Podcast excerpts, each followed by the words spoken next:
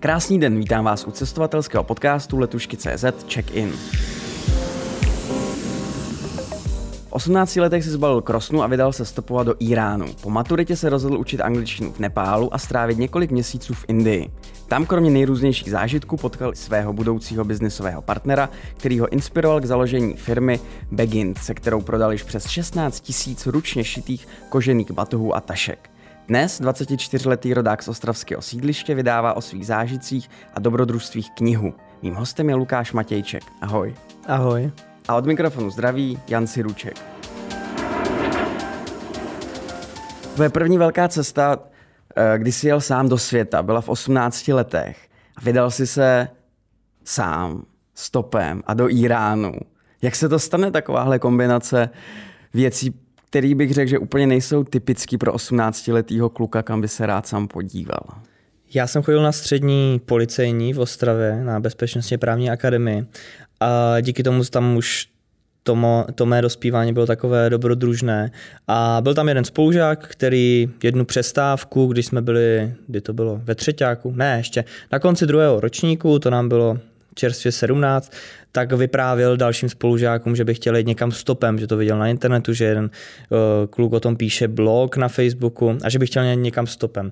A všichni ho tak jako zasněně poslouchali, já jsem se zrovna vracel ze záchodu, přišel jsem k němu a říkám, jako jak stopem, teď, jak to se jako nějak cestuje díky tomu tomu, já jsem viděl, že jenom ujede ti autobus nebo vlak, tak někam zastopuješ, nebo táta můj jezdil prostě z kasárna vždycky domů za mámou, když zdrhal prostě jako z vojny uh, stopem, ale jako to tak tak jako někdo někam jezdí a on jo, jo, tak jsme se začali najednou více bavit, eh, přesedli jsme si k sobě do lavice a rok v kuse jsme plánovali prostě naše nějaké první dobrodružství. Hmm. Prvně jsme chtěli jet eh, do Maroka, právě že stopem. Pak jsme zjistili po čtyřech měsících eh, plánování, že se tam mluví francouzsky.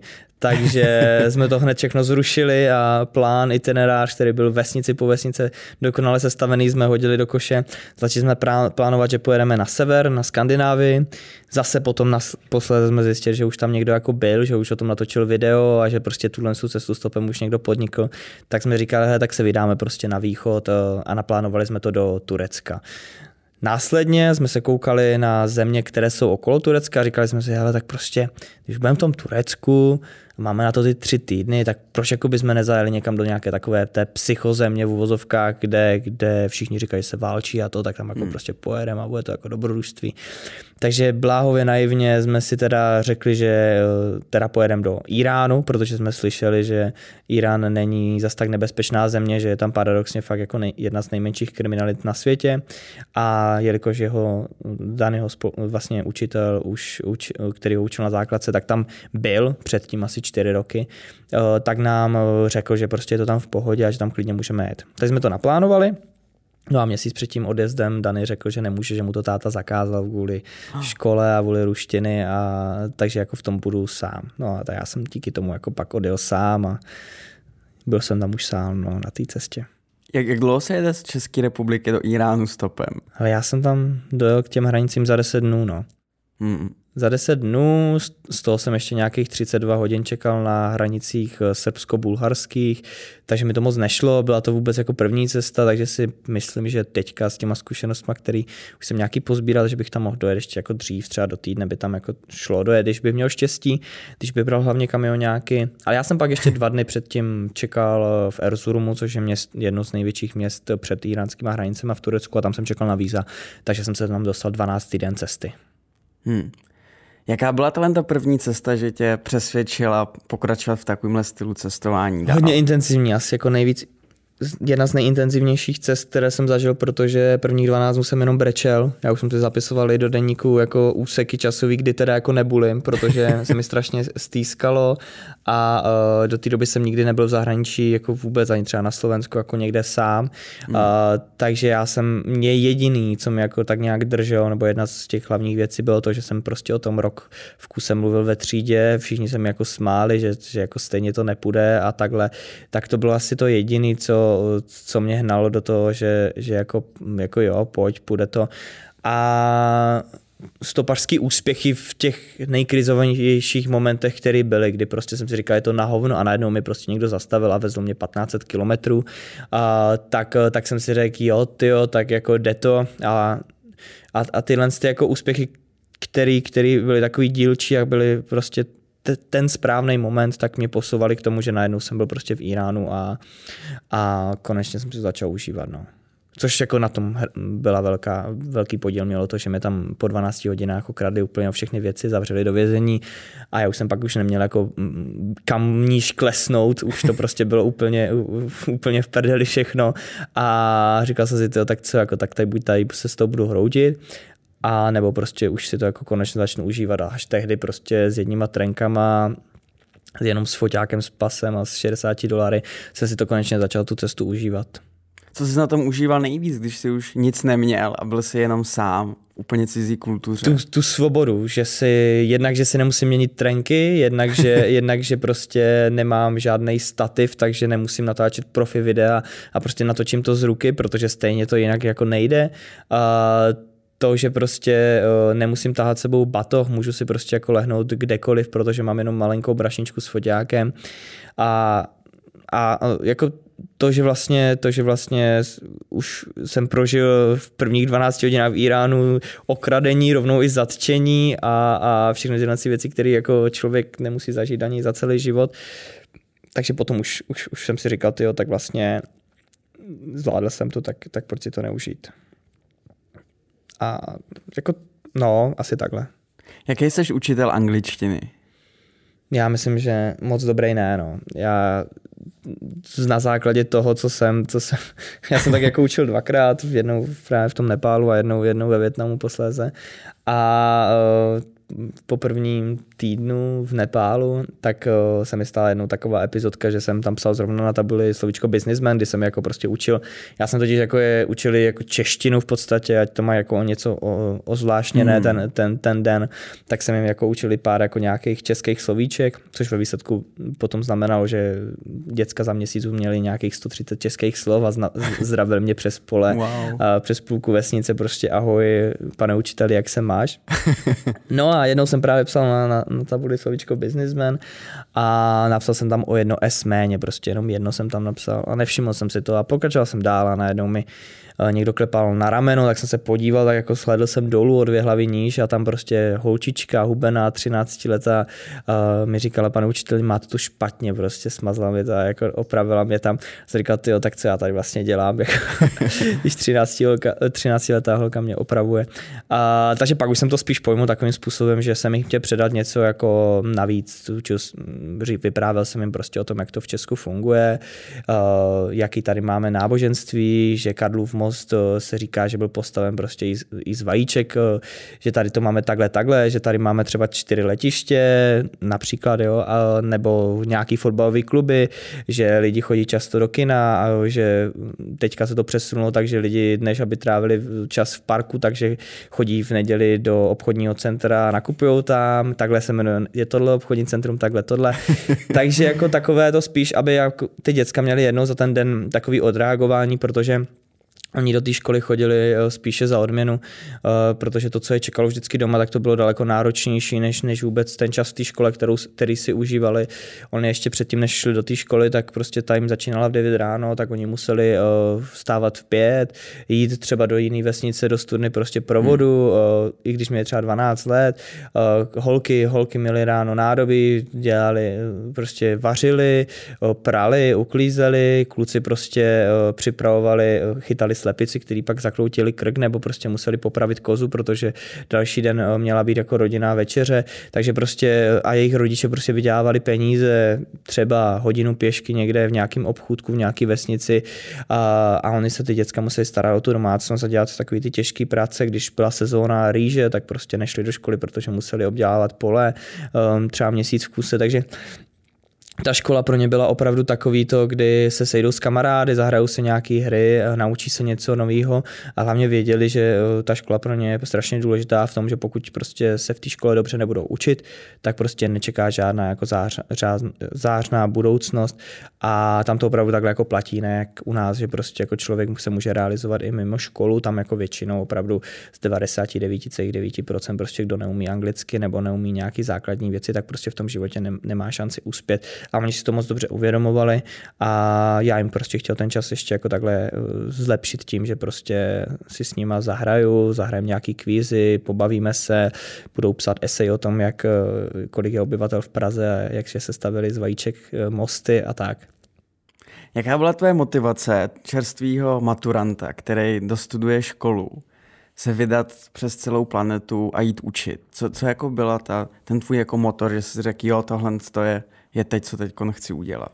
Samozřejmě by se hodilo říct, že, že jsem chtěl jako nějak pomáhat nebo takhle, ale tak to nebylo. Já jsem prostě chtěl zažít dobrodružství a zažít prostě uh, ně, ně, něco jiného, než, než jsem měl nalinkované a než by se očekávalo. Hmm. Takže, takže pro mě prostě jako představa, že v 19 letech tři dny po maturitě odletím do Nepálu, prostě do země, kde je nejvyšší hora světa, kde, kde je úplně jiné náboženství, kde je to 7000 km daleko, než, než jsem byl 20 nebo 19 let zvyklý tak byla tak, tak zajímavá, tak, tak zrušující, že jsem ani jako na minutu nepřemýšlel, že, že by to třeba bylo jako blbý nebo takhle, prostě jako bylo to dobrodružství, který, když mi tady teďka někdo řekne, ale prostě, nebo když se rozhodnu, že prostě teďka pojedu a v, led, v lednu prostě mám možnost prostě jít do amazonského pralesa, sjet prostě Amazonku, tak jako zruším úplně všechno a jedu do amazonského pralesa, sjet Amazonku, prostě jako dobrodružství, který to je. A není to ani, že jsem chtěl celý život ne, vidět Nepál, vůbec ne. Já jsem se dozvěděl, kde je Nepál, jako když jsem si kupoval letenky, hmm. jo, jsem zjistil vůbec, že sousedé Nepálu jsou prostě jako Čína a Indie. Uh, takže já nejsem takový člověk jako odchovaný na na úplných cestopisech podle toho, kde je nějaká země, kde kdo bydlí, jaký etnikum, kde je kolik obyvatel, kde se kde mluví a jak se mluví a jaký jsou tam náboženství, ale spíše odchovaný na tom, že prostě Old Shatterhand s Vinetuem zažívali prostě dobrodružství a, a plížili se tam prostě tajně a tak. Takže to spíš jako očekávám na těch cestách. Ty působíš jako extrovert, ale cestuješ vždycky úplně sám. Tak jaký to je? Nechybí ti někdy jako parťák, kterým to všechno můžeš říct a se kterým to prožijete, nebo naopak? Já působím jako extrovert někdy, nebo jako většinou, ale, ale jako extrovert jsem asi jenom někdy a někdy jsem prostě jako introvert, já, já ani nevím, nevím, co jsem, já bych potřeboval si zajít jako k psychologovi, aby mi udělal analýzu jako mý nějaký osobnosti, co vlastně jsem, protože bych to chtěl rád jako vědět, chtěl bych se jako podle toho někdy i zachovávat, ale jsem strašně jako impulzivní a, a prostě jako pocity zmítaná osoba. A to, je, to se jako projevuje na těch cestách. Já, já si tu samotu tam jako na jednu stranu velmi užívám, na druhou stranu uh, spojení prostě cestování, ty zážitky a sdílení toho ven na nějakých sociálních sítích taky pro mě úplná jako značka ideál. A ne proto, že bych, bych, bych zatím viděl nějakou jako vidinu toho, že třeba mě to může jako živit nebo jako vydělávat nějaký peníze, ale spíše mám rád tu, uh, tu pozornost té práci, kterou, kterou, kterou do toho dávám, protože já to, hmm. já, já, já to ani tak jako jo, je to koníček, je to hobby a tohle, ale spíše to dělám tak, že prostě něco tvořím, že to je, že to je nějaká jako práce a uh, že za tu práci dostávám odměnu v, po, po, v podobě toho, že to prostě lidi jako zajímá, čtou to a uh, baví je to a že prostě jako něco tady vytvářím na tom světě, co, co dle mého má nějakou hodnotu, byť jen to, že prostě to ty lidi na těch pět minut, co to čtou, jako pobaví a zlepším to třeba den, tak to už je pro mě tak jako silná uh, zpětná vazba a odměna, uh, která, která, která mě jako uspokojuje. Takže to je jeden z důvodů, proč, proč, to, proč to dělám.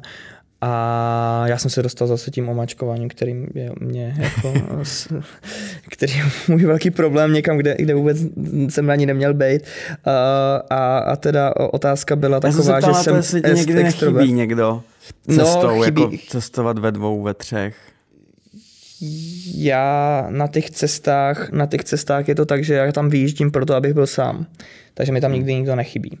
A, a pak mám druhou variantu, že jedu s kámošem na stop po Norsku na dva týdny a nenapíšu ani řádek na sociální sítě, nenapíšu o tom žádnou knížku, žádný článek, nikomu o tom nemusím ani povídat, ani vyprávět, žádný přednášky, nic, ale prostě jsem na té cestě s kámošem a užíváme si ten čas spolu, protože je to super, nebo takhle jeden prostě po Balkáně s bráchou a s kámošem, nebo jsme teďka byli uh, parta kluků, prostě devíti na týden, prostě po Česku, kde jsme jeli prostě po, podél hranic a taky nikde jsem nic nepsal, nikde jsem nic nemusel jako zveřejňovat, maximálně jsem udělal nějaký stories na Instagram, aby lidi věděli, že žiju, protože v tu dobu jsem vydával tu knížku a potřeboval jsem měsíc mít jako nějakou cílenou velkou kampaň, aby se ty peníze vybrali na tu realizaci.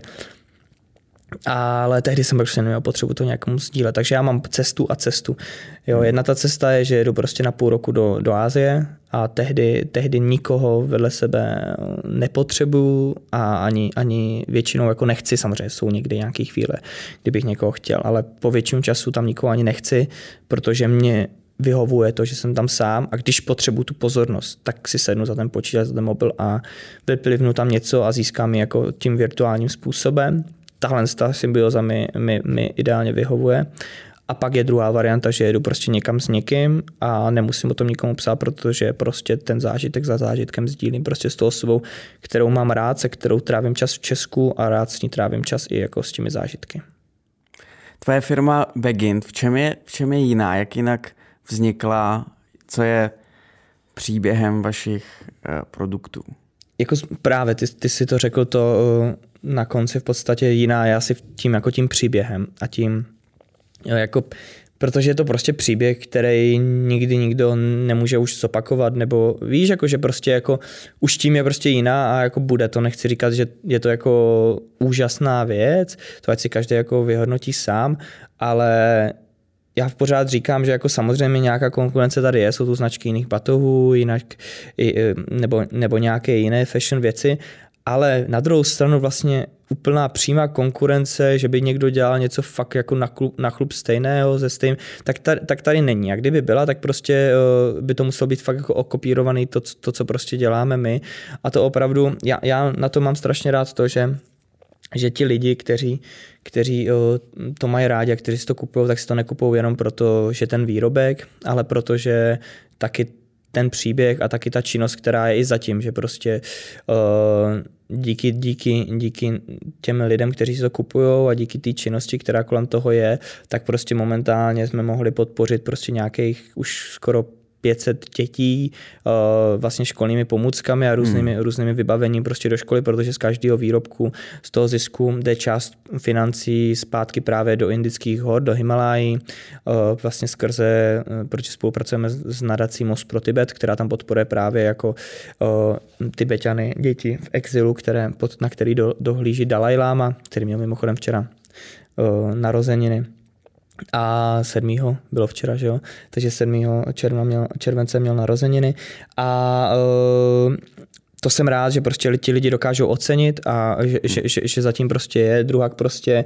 díky tomu zájmu, díky tomu, že si ty výrobky kupují, tak, tak dávají práci prostě tím lokálním řemeslníkům, který v té Indii jsou, kteří díky tomu združujeme nějakých 13-14 rodinných domů, ve kterých se ty výrobky šijí. Začínalo to prostě na jednom domu s šesti lidmi max a to ještě sporadicky prostě, když jsme něco objednali, tak jako vyráběli. Teďka už denně to šije nějakých 100 eh, šikovných lidí, wow. kteří, kteří mají kolem, kolem od, od, od nějakých 20 do nějakých třeba 50 let, prostě lidi, kteří se tím živili celý život a díky té koroně třeba teďka nebo ty koronové krizi, tak přišli o, o práci, hmm. protože prostě ti uh, turisti tam nelítají, nejezdí tam, nejsou tam žádný mezinárodní lety, takže by neměli vlastně co prodávat a komu. A díky tomu, že existuje Begint a díky tomu, že ty lidi tady v Česku to chcou pořád stejně a furt jako víc a furt to stoupá, tak oni mají pořád co dělat, peníze jim furt jako chodí, protože jim to samozřejmě musíme platit, protože oni z něčeho musí nakupovat ty věci a mají práci i přesto, když tam prostě tři, čtyři měsíce už nikdo jako nepřijal. Takže za to jsem vděčný, že se nám tohle to povedlo a že to pořád stoupá, stoupá dál, kdy fakt to tam vypadá tak, že je jeden dům, kde dole prostě v přízemí žena uh, vaří večeři, děcka se tam učí do školy a v prvním patře prostě chlapy prostě na třech šicích strojích uh, šijou a na zemi prostě krájí, krájí ty kusy kůže a dávají to dokupy, protože na zemi, protože ne, nemají rádi židle a prostě jako tradice je tam taková, že to dělají na zemi a lépe se jim to dělá. Takže jsem rád, že jim prostě můžeme takhle jako rozvíjet tu výrobu a držet to tam při životě a ještě to víc jako rozvíjet do nějakých jiných rozměrů. A když to není pandemie, jak, jak často se vracíš do Indie, právě i třeba do těch, těch rodinných já tam byl, já tam byl dohromady v životě třikrát, když jsem Denis se potkal, pak ještě jednou. Denis, jenom abychom připomněli, tak to je ten, co stál na úplném začátku, který ti prodal. Přesně tak, to byl tašku. ten člověk, kterého jsem potkal v tom obchůdku, když jsem se tím městem procházel a kterého jsem prostě poprosil, zda bych si ten batoh na té stěně mohl koupit a on mi řekl, že prostě tenhle je neprodejný, že je to výstavní kus, uh, ale že mi už je prostě na klub stejný, jestli do večera prostě počkám. Tak jsem si sedl, on mi uvařil čaj s ženou a koukal jsem se, jak tam jako pod jeho rukama vzniká ten batoh, který jsem si následně prostě jako koupil a hm, tři měs- dva měsíce jsem ten batoh měl v Krosně, než jsem dojel do Česka a začal jsem ho prostě jako nosit, protože to byl jako malý batůžek prostě někde je třeba, když jdeš jako na výlet někam na hrad, takže žádná velká krosna, takže jsem ho pak na, začal nosit v Česku dva roky. Takže Denis byl ten, který mi ho ušil a který tam teďka stojí právě nad, je taková ta hlava združení všech těch hmm. 13 domů, ve kterých je prostě dohromady těch 100 řemeslníků, kteří prostě šijou a, a, a, a pracují. Takže tak to je Denis, eh, který, který, kterému se změnil život a je vlastně jako třetí generace té rodinné výroby, kdy vlastně jeho dědeček šil hmm. v roce v 50. letech minulého století, kdy ještě nebyla v Jasemeru ani železnice a jezdil se tam prostě na koních a je, eh, tak, tak šil boty pro královskou rodinu mimo jiné, takže, takže on je jako vnuk právě tady tohle z toho ševce, který šil boty, jeho táta to pak změnil ještě na, na brašně a Denis už se rozvíjí tady s náma jako naprostou součástí toho biznisu je právě ten charitativní projekt uh, těch pomoci uh, dětem, tibetským dětem v exilu v rámci uh, nějaké distribuce školních pomůcek. Bylo to od začátku jasný, že chceš mít nějak jako takzvaně společensky odpovědný biznis, anebo se to tak nějak ja, přimotalo? Jako, jako já to mám rád prostě, když jako můžu, tak jako pomůžu, tak to, to není jako nějak ně, něco, čím, já to tak prostě mám jako rád hmm. a, a, rád prostě jako dám, když, když, když, když můžu a díky tomu jsem nad tím jako přemýšlel od začátku, že prostě proč to jako nespojit s něčím. Neměl by to být v prvé řadě jako nějaký jako marketingový tah, to, to ne, prostě tam je to jako součást, je to jeden z těch pilířů, na kterým to bylo jako postavené, jak nebýt toho, tak prostě uh, tak uh, ta značka prostě už nesplňuje tu podstatu, která je, tak právě proto a mně, mně se strašně líbí představa, že prostě uh, jednak jsme těm dětem jako pomohli a koupili nějaký pomůcky a když si představíš před sebou 500 dětí, tak už hmm. je to hmm. jako docela dost. A druhá se mi líbí, že prostě to můžeš jako posouvat potom na nějaký druhý level, který by měl příští rok znamenat to, že tam opravdu otevřeme nějakou vlastní školu, nějaké vlastní wow místo, kde, kde ty děti budou docházet a my tam v ideálním případě chceme prostě posílat, tak jak chceme podporovat indické vzdělávání a děti v Indii, tak takhle bychom rádi prostě ještě rozvíjeli to vzdělávání a to školství tady u nás, takže to chceme spojit s tím, že bychom opravdu zapojovali studenty pedagogiky z vysokých škol prostě jako v Česku, kteří by prostě takhle jezdili na takovou jako třeba tří, tří týdenní stáž do té Indie, která by byla kompletně prostě v režii jako hrazena vlastně z té naší nadace a, a oni by tak dostali prostě zkušenost prostě jednak je to do země jako je Indie, jednak si tam zkusit prostě jako učení dětí, který mají úplně jiný život, mají jiný, jiné vychování, jiné náboženství a mohlo by to být i pro ty budoucí učitele české jako nějakým přínosem a, a, a tak, takže rád bych jako to spojil s tím, i s tím Českem v tomhle. Takže je to prostě jeden z pilířů té značky a bez toho by to nebylo ono. Držím palce. Lukáš Matějček byl dnešním hostem. Díky. Děkuji moc. A my se uslyšíme v dalším díle, který vyjde zase příští týden v pátek, a to v podcastových aplikacích od Apple, Google a na platformě Spotify. A když dáte našemu podcastu follow, nikdy tak už nezmeškáte žádnou další epizodu check-inu.